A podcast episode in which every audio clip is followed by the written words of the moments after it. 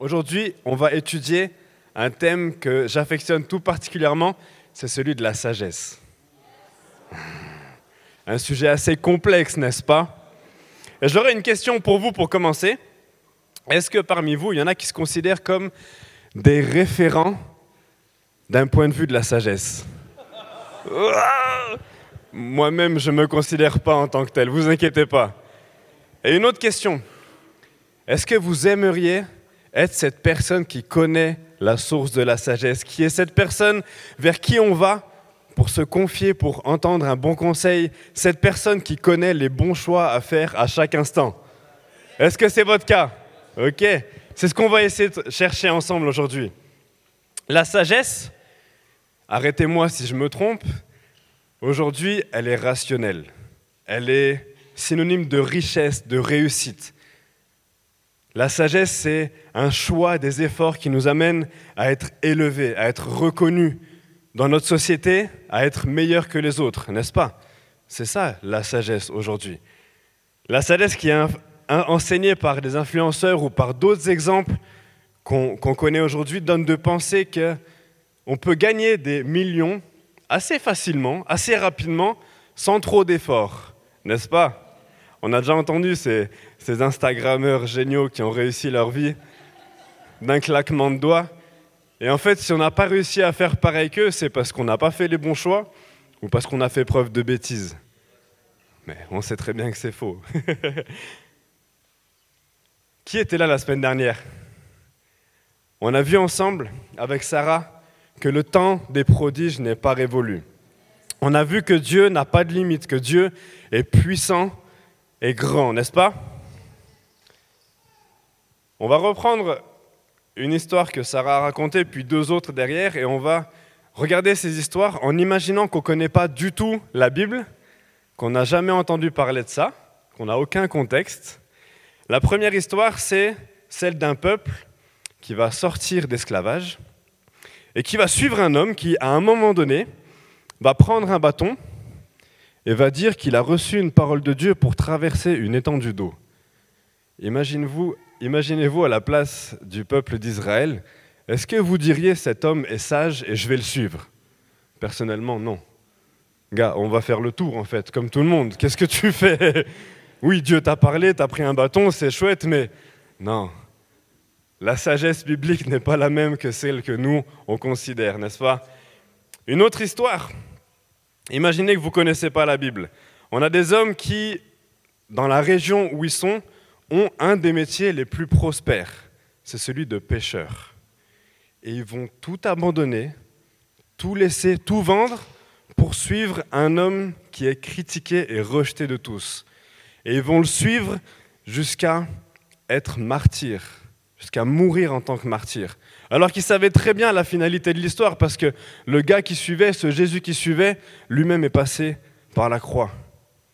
Est-ce que c'est une situation dans laquelle on dit bah, « Tiens, ces hommes ont fait preuve de sagesse ». Non. Lorsqu'on voit un missionnaire partir, qui abandonne tout, qui laisse tout parce qu'il a entendu la voix de Dieu, on dit « Mais t'es fou ». Enfin, c'est pas ça qu'il faut faire dans la vie, c'est pas ça. Il faut aller travailler, il faut, faut faire tout ce que le monde fait, et puis c'est ça la sagesse. Et la troisième histoire, c'est l'histoire de Jésus qui était dans les cieux, qui est descendu sur terre pour souffrir et pour mourir pour des gens qui ne le méritaient pas, dont on fait partie. Aujourd'hui, par sagesse, est-ce que vous suivriez cet exemple en mourant pour une personne que vous ne connaissez pas ou qui ne le mérite pas selon vous? Ce n'est pas sage de faire ça. La sagesse du royaume de Dieu n'est pas celle qu'on nous enseigne sur terre. Ça, on le sait. Et on va creuser ensemble la parole de Dieu pour découvrir ça aujourd'hui. Il nous dit que la, dans la parole de Dieu que la sagesse est folie pour l'homme, parce qu'il n'est pas raisonnable de penser qu'alors qu'on est pécheur et privé de la gloire de Dieu, on peut avoir une seconde chance en Christ. Ce n'est pas raisonnable de penser qu'on peut être pardonné. Ce n'est pas raisonnable de penser qu'on peut vivre pour l'éternité avec notre Créateur. Quelqu'un qu'on n'a jamais touché physiquement ici sur Terre. Ce n'est pas raisonnable de penser tout ça. Et c'est encore moins raisonnable de, de vouloir suivre l'exemple de Jésus en pardonnant, en aimant et en faisant des autres une priorité dans notre vie. Ce n'est pas ça la sagesse. La sagesse biblique, elle inclut des vertus telles que la fidélité, la gentillesse, le travail, la compassion, la justice pour les pauvres, pour les oppressés, la générosité, l'impartialité, la loyauté, la fidélité. Et dites-moi si je me trompe, mais généralement quand on parle de sagesse, ce n'est pas ces choses-là qu'on évoque en premier, n'est-ce pas ? Et comme je dis tout à l'heure, je ne me tiens pas là devant vous comme un donneur de leçons ou comme un sage, mais plutôt comme un passionné de ce thème dans la parole de Dieu. Lorsque je suis parti à l'école biblique avec ma femme, on avait tous les deux plein de questions auxquelles on a trouvé des réponses, mais lorsqu'on est revenu de l'école biblique, on avait encore plus de questions. Et ces questions, elles ne trouveront pas de réponse ici-bas. Et vous me direz, mais ça n'a pas de sens. Mais si, si on n'a pas de réponse à toutes nos questions, il y a un but à cela, c'est qu'on puisse dépendre de Dieu. Dieu ne va pas nous donner toute la carte d'un coup en nous disant à la fin de ta vie et les étapes par lesquelles tu vas passer, c'est ça, parce que ce serait du coup entre guillemets trop facile. Il veut qu'on dépende de lui, il veut qu'on vienne à chaque jour auprès de lui pour savoir où poser le pied, quel choix faire à chaque jour, c'est la meilleure Des, des, des places, la meilleure des, des solutions pour nous, c'est de dépendre de Dieu. Et c'est ça que je trouve merveilleux au travers de l'étude de la parole de Dieu, c'est qu'on aura plein de questions tout au long de notre vie qui n'auront pas de réponse ou qui auront des réponses des fois, mais à des temps différents. Et tout ça dépend de notre cœur et de notre volonté de chercher le Seigneur dans chaque épreuve, dans chaque étape de notre vie. Il ne faut pas oublier que on n'aura aussi pas forcément toutes les réponses à nos questions puisque on n'est que des hommes et que Dieu est celui qui a créé la terre, qui est l'essence même de la sagesse, qui a une vue sur toute chose alors que nous, on a seulement notre perception humaine et notre sagesse humaine. Dieu sait ce qu'il y a de mieux pour toi et moi tout au long du chemin et il souhaite qu'on dépende de lui pour notre bien et pour le bien de ceux qui nous entourent. On aime faire du bien à ceux qui nous entourent, n'est-ce pas ? Il faut dépendre de Dieu pour ça. Il faut lui demander comment est-ce que je peux faire. Et on va maintenant regarder cette sagesse dans la parole de Dieu en prenant trois clés qu'on peut mettre en pratique dans notre quotidien. Parce que c'est bien de connaître la sagesse, mais le but c'est de la mettre en pratique, n'est-ce pas ? Pour que ça puisse porter du fruit. Amen. Il y a beaucoup de livres qui parlent de la sagesse, qui usent de sagesse, mais on va prendre les trois principaux. C'est Proverbes, Ecclésiaste et Job. C'est des livres qui ne sont pas évidents. Proverbe un peu plus, mais les deux autres, on se demande des fois quel sens ça a et, et, et c'est quoi en fait le message de tout ça, mais on va essayer de déceler ça ensemble. On va commencer donc par les proverbes. Qui aime le matin lors de sa méditation à lire un proverbe ? C'est facile, c'est accessible, c'est, c'est quelque chose qu'on peut mettre en pratique directement, c'est quelque chose qui nous fait du bien. Les proverbes, c'est un petit peu comme un père qui donne des conseils à son fils sur plein de sujets. Il va exploiter même tous les sujets de la vie. Il va exploiter le thème des finances, des relations, de l'amour, de la sexualité, de la justice et encore tout d'autre. Les proverbes, c'est comme un mode d'emploi pour faire les meilleurs choix sur terre. Et c'est quelque chose de merveilleux parce qu'on peut s'en inspirer et le mettre en pratique directement, même s'il y a des termes des fois qui sont un petit peu décalés dans le temps. On parle d'aller labourer son champ. Aujourd'hui, on va plus aller travailler avec un ordinateur, mais on peut ramener ça à nous et le mettre en pratique. Et on a comme un enchaînement de conseils très pratiques qui promettent un résultat dans nos décisions du quotidien. C'est ça qu'on aime du coup dans les proverbes, c'est action-réaction. Et on va voir ça au travers de, du premier verset qu'on va lire ensemble, c'est en Proverbe vingt-huit, verset vingt, qui nous dit « Un homme fidèle sera comblé de bénédictions ». Donc si on est fidèle, on sera béni. Action, réaction. Mais celui qui se hâte de s'enrichir ne sera pas tenu pour innocent. Là, il y a une petite menace, il dit, fais attention quand même à ce que tu fais. Ce proverbe, il nous parle de tenir nos engagements et nos principes devant Dieu, et lui, il s'occupera de nous bénir. Au lieu qu'on se précipite à s'enrichir, de faire plus que les autres, de prendre les richesses qui ne nous appartiennent pas, quitte des fois à faire des compromis. Et à ne pas être tenu pour innocent. La sagesse biblique, elle nous amène à changer notre vision du monde et à changer la manière dont on interagit avec ce monde. Et c'est ça qui est magnifique. Et c'est là-dedans que je rejoins Sarah, comme elle disait, la vie chrétienne est palpitante, croyez-moi. Le fait de se tenir en tant que sage dans les voies de Dieu, ce n'est pas du tout ennuyant, au contraire. Et en comprenant le cœur des proverbes et en les appliquant, on va marcher selon le royaume, le système institué par notre Créateur qui sait très bien comment notre monde fonctionne et comment tout ce qui le remplit fonctionne. C'est le mieux placé pour ça. Comme je disais, selon Proverbes, si j'applique ces conseils, j'aurai une belle vie. Et on va lire un verset maintenant, et tous ceux qui ont vécu une semaine un petit peu fatigante, qui ont des courbatures, des douleurs dans leur corps, je veux vous entendre crier « Amen » à la fin de ce verset, ok ? On va lire Proverbes trois, versets sept et huit, qui nous dit « Ne sois point sage à tes propres yeux, crains l'Éternel et détourne-toi du mal. Ce sera la santé pour tes muscles et un rafraîchissement pour tes os. » Amen. On sait comment être en bonne santé, c'est de se tenir auprès de Dieu. Action, réaction. Si j'applique ces conseils, j'aurai une bonne vie. Et on peut voir ces, ces proverbes, ces conseils comme quelque chose de très pratico-pratique avec cet effet d'action-réaction dans nos prises de décision. Mais en réalité, lorsqu'on lit les proverbes, on découvre le caractère de Dieu, le cœur de Dieu. Il va transmettre comme un père à son enfant les meilleurs conseils et c'est au travers de la sagesse qu'il incarne lui-même. Lorsqu'on va découvrir cette sagesse, lorsqu'on va découvrir ces proverbes, on va connaître Dieu, qui est amour, qui est compassion, qui est juste et merveilleux. Et on va lire un verset qui décrit vraiment cette attitude de recherche de la sagesse, cette recherche de Dieu dans lequel lui va se faire connaître. C'est en Proverbes deux, versets un à six, qui nous dit « Mon fils, si tu reçois mes paroles et si tu gardes avec toi mes préceptes, si tu rends ton oreille attentive à la sagesse et si tu inclines ton cœur à l'intelligence, oui, si tu appelles la sagesse et si tu élèves ta voix vers l'intelligence, si tu la recherches comme l'argent, si tu la poursuis comme un trésor, alors tu comprendras la crainte de l'Éternel et tu trouveras la connaissance de Dieu. » Écoutez bien, tu trouveras la connaissance de Dieu. On ne peut pas tout le temps expliquer ou comprendre Dieu, mais on connaîtra Dieu. Il se révélera à nous alors qu'on le cherche. Car l'Éternel donne la sagesse, de sa bouche sortent la connaissance et l'intelligence. Plus on va passer de temps à creuser ces proverbes, à vouloir les mettre en application, plus de temps, plus on va passer de temps à, à rendre nos oreilles sensibles à sa voix et il va nous parler, il va te révéler les bons choix à faire à chaque étape de ta vie. La clé qu'on peut retenir des proverbes, la manière dont on peut l'appliquer, ce serait la suivante, c'est recherche la sagesse afin de t'approcher du cœur de Dieu et de ce qu'il y a de mieux à faire sur terre.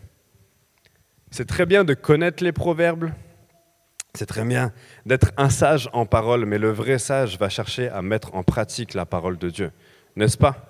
On a des bons penseurs, des bons conseillers, des bons motivateurs sur Internet, mais qui ne font rien en réalité. Dieu nous appelle à être des chrétiens qui marchent en justice, en vérité et en sagesse.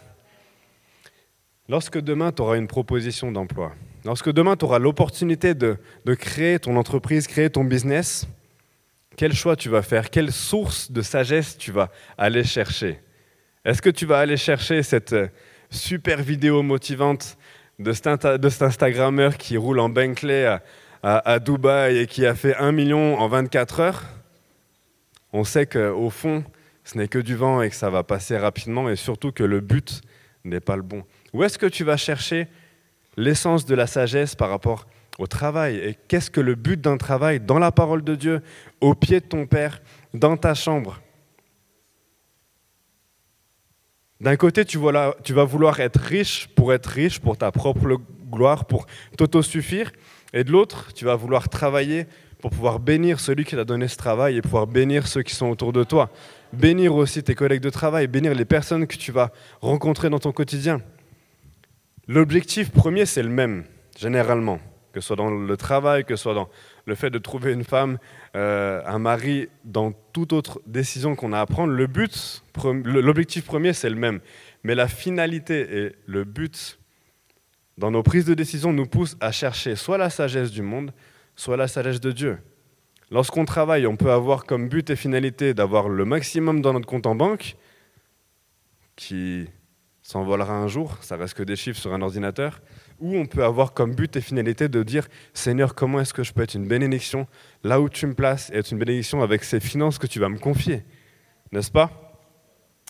Et là, j'entends certains me dire « Mais David, j'ai tout fait pour chercher un travail avec la bonne disposition de cœur et je ne l'ai pas trouvé. Mais David, j'ai, j'ai monté ma boîte avec le but qui est celui que Dieu m'a donné et je n'ai pas un seul client qui tape à ma porte. » Et je te répondrai deux choses. La première, c'est persévère. Si Dieu t'a appelé et t'a positionné là, c'est pour un but et pour un temps. Persévère, tiens bon. Et la deuxième chose, c'est, est-ce que tu connais le livre d'Ecclésiaste qui aborde ces questions-là? Ecclésiaste, dans un tout autre registre que les proverbes, va venir nous chercher, nous déranger, en remettant en cause que même en faisant le bien, on ne récolte pas tout le temps que du bon. Et ça, je ne sais pas vous, mais personnellement, j'en suis témoin dans ma vie. Il y a des injustices, il y a des choses qui se passent, que lorsque même je fais le bien, je ne récolte pas du bon. L'Ecclésiaste va ramener l'homme à réaliser que sa vie n'est qu'un battement de cils dans le temps et que tous, le bon comme le méchant, ont la même ligne d'arrivée à la fin. On est d'accord là-dessus, on va finir tous dans, entre, entre, entre quatre planches. Et il va même révéler une faille dans le système des proverbes qu'on vient d'aborder. Le fait de bien agir, on a une bénédiction. Et ça, on le voit en Ecclésiaste neuf, verset onze, qui nous dit « J'ai vu, encore sous le soleil, que la course n'est pas au plus agile, ni la guerre au plus vaillant, ni le pain au plus sage, ni la richesse au plus intelligent, ni la faveur au plus savant, car les circonstances bonnes ou mauvaises surviennent pour eux tous. » Il va évoquer que ce n'est pas le plus sage qui va gagner le plus sa vie. Il va évoquer que ce n'est pas le plus intelligent qui devient forcément le plus riche, les savants qui sont toujours les plus honorés. Et comme je disais tout à l'heure, on peut tous en témoigner dans nos vies, n'est-ce pas ? L'Ecclésiaste révèle que la vie échappe à notre contrôle. Et ça, c'est un fait. Et en résumé, dans, dans ce livre, l'essence de ce livre, c'est de comprendre que vouloir contrôler sa vie, c'est qu'une perte de temps, d'énergie, et que ce n'est pas la solution. Une métaphore qu'on connaît qui, qui va relier toutes les idées, tous les, les thèmes que l'Ecclésiaste va, va aborder, c'est ce passage qui se répète presque quarante fois, qu'on connaît, c'est « tout dans la vie n'est que vanité ». Et effectivement, dans une version, dans, dans une traduction plus correcte, c'est « tout dans la vie » n'est que fumée, n'est que vapeur. Et ça nous donne de réaliser que la vie est à la fois belle, mais aussi à la fois mystérieuse. Même si on n'arrive pas tout le temps à en comprendre le sens. Et l'Ecclésiaste commence quand même par dire que les proverbes sont une excellente base et que de toute façon, on n'a pas meilleur choix que de suivre ses conseils pour espérer s'en sortir dans cette vie, entre guillemets. Et il reconnaît que c'est ce qui est bien de faire, mais il relève aussi que nous avons à apprendre à bien réagir dans les circonstances que nous vivons au lieu de vouloir les changer. Entendez-moi bien, apprenez, apprenons à bien réagir dans les circonstances de notre vie au lieu de vouloir les changer. Ça change toute la disposition de cœur, toute la perte d'énergie qu'on peut avoir dans notre quotidien, n'est-ce pas ? Combien de fois on veut contrôler nos situations ? Combien de fois on veut contrôler nos vies ? Mais en vain. La seule chose qu'on peut faire, c'est se dire comment je peux agir dans cette situation. Voilà, j'ai une situation devant moi, je ne peux pas la changer. J'ai perdu un proche, j'ai perdu un travail, je suis en galère dans cette situation, j'ai cette, cette souffrance qui est là, je ne peux pas la changer. Mais comment est-ce que moi je peux réagir ? Et c'est ce que l'Ecclésiaste nous amène à réaliser. La vie est comme elle est, elle est à prendre comme elle est, même si on ne comprend pas tout, le Seigneur est souverain, mais toi, comment est-ce que tu agis, comment est-ce que tu réagis là-dedans ? Est-ce que tu dis, je vais essayer de trouver la meilleure solution, ou est-ce que je vais essayer de changer la situation, ou est-ce que je vais venir auprès de mon Seigneur, de mon Sauveur, et dire, Seigneur, comment est-ce que tu veux que je fasse là-dedans ? Parce qu'il y a une suite à tout ça, il y a une finalité à tout. Et les propos de l'Ecclésiaste, ils amènent un pincement de cœur parce que, je ne sais pas vous, mais moi j'aime bien contrôler les choses quand même. C'est un peu dans notre nature de vouloir contrôler, maîtriser toute chose. Et en fait, il nous ramène au fait qu'on n'est que des hommes, que la vie est ce qu'elle est et que les choses nous échappent. Mais Dieu, dans cette explication, dans ce livre, cherche à faire de nous des personnes humbles qui croient que la vie a un sens, même si on ne peut pas toujours l'expliquer. Quelles que soient tes circonstances, la véritable sagesse se trouve dans la crainte de l'Éternel.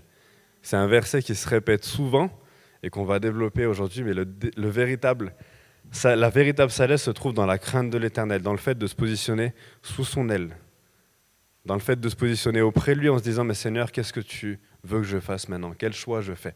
Je ne sais pas. » La clé qu'on peut retenir du livre d'Ecclésiaste, c'est ça, c'est qu'on ne peut pas contrôler cette vie, mais qu'on est maître de nos décisions et de nos réactions, quelles que soient les circonstances.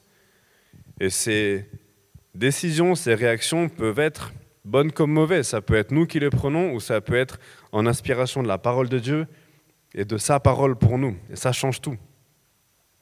Et alors que tu es dans la totte d'une offre d'emploi, alors que tu attends des clients ou un changement dans ta vie professionnelle, est-ce que tu profites de ce temps que tu as pour venir auprès de ton Père et dire « Seigneur, qu'est-ce qu'on fait maintenant ?» Est-ce que tu profites de ce moment pour faire grandir ton ouïe, pour savoir où poser le pas, où aller après, et quelles sont les étapes, quelles sont les prochaines étapes. Et ne me fais pas dire ce que je n'ai pas dit. On n'est pas appelé à être des légumes oisifs sur notre canapé en attendant que les circonstances ou que la vie tombe du bon côté ou que la roue tourne. Ce n'est pas du tout ça que l'Ecclésiaste nous apprend. Dieu t'a donné des outils, t'a équipé pour le moment où tu es. S'il t'a placé dans un moment de souffrance, dans un moment d'attente, il sait là où tu es et c'est à toi d'agir. Et lui, il fera le reste.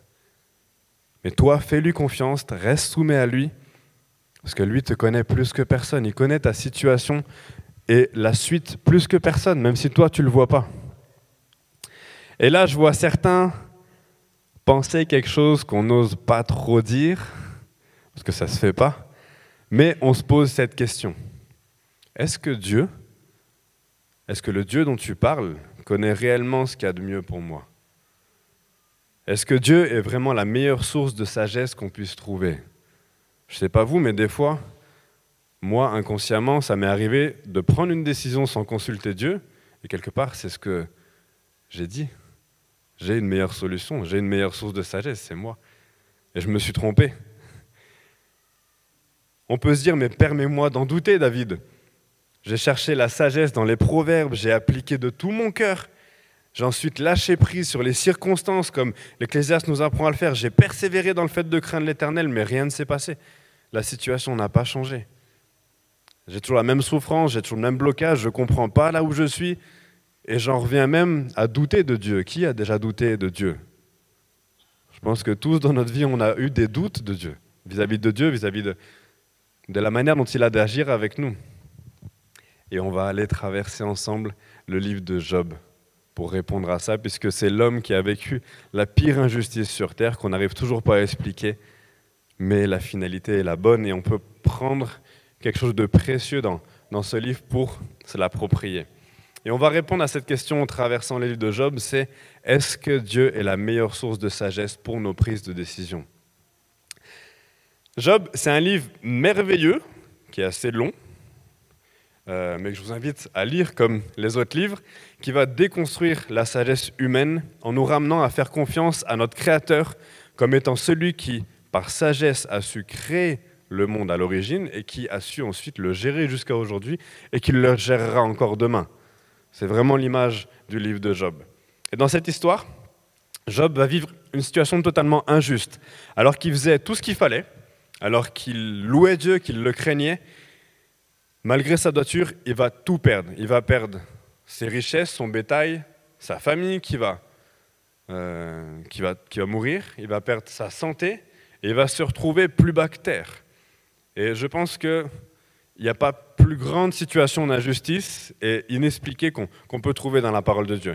Mais Job, tout au long du chemin, tout au long de l'épreuve, il va tenir bon et il va déverser son cœur à Dieu.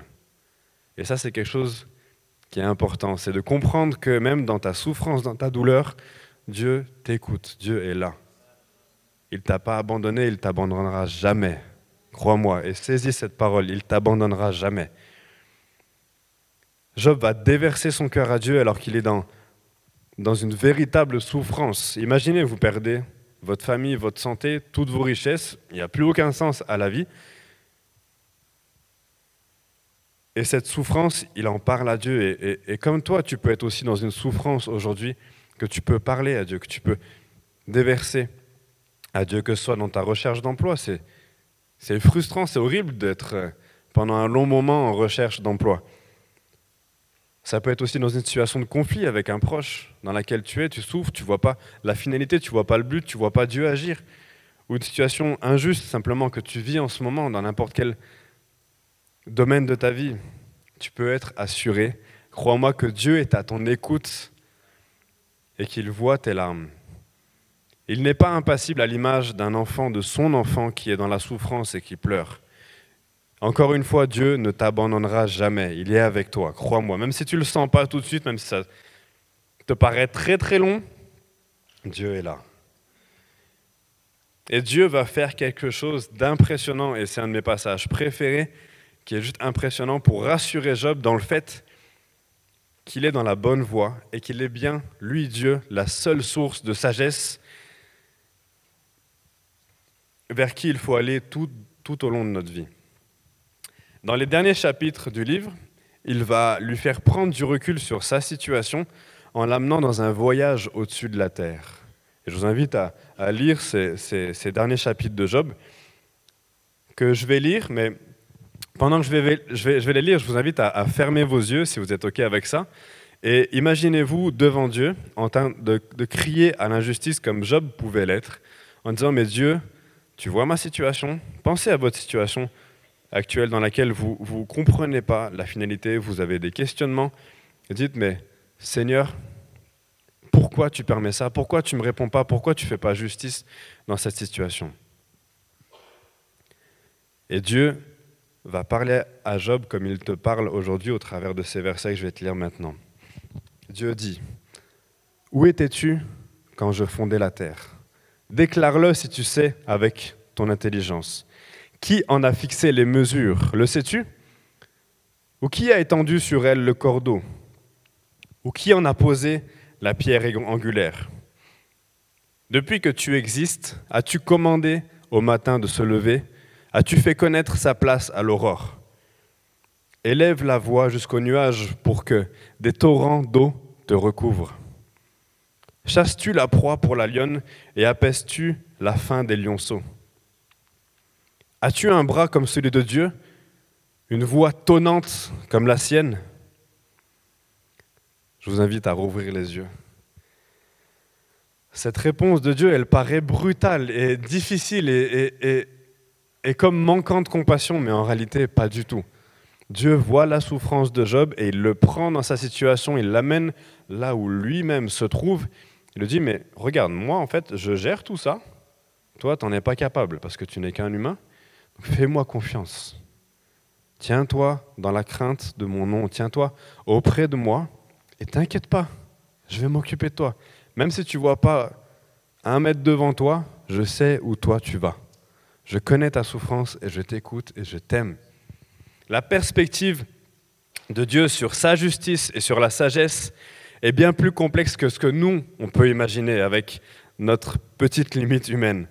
Et en revenant à réaliser qui est Dieu, à réaliser qu'il gère ô combien plus que ce que nous, nous pouvons gérer, Job prend du recul sur son cri d'injustice, sur sa frustration. C'est dur de le faire, mais apprenons à rester humbles vis-à-vis de Dieu. Déversons nos cœurs, déversons notre frustration, il est à l'écoute. Mais n'oublions pas qu'il est Dieu et que lui connaît la, meilleure, la, la, la suite. Écoute-moi.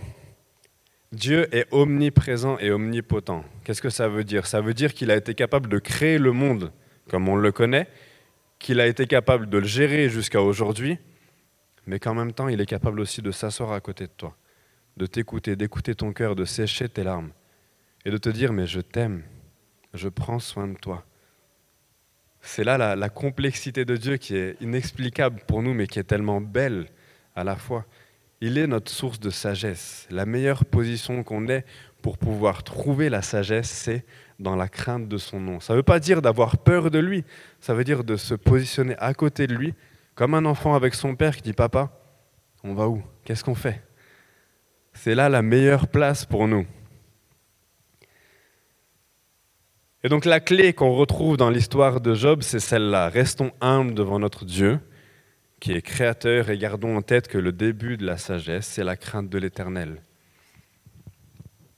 Et alors qu'aujourd'hui, tu as tout fait pour trouver un travail, et que tu es toujours en attente, alors qu'aujourd'hui, tu as tout fait pour aimer, pour respecter, pour euh, aimer un membre de ta famille, un ami, ton boss, et qu'en retour, tu as T'as eu que du rejet, que de la violence, qu'une situation d'injustice, qu'une situation de souffrance.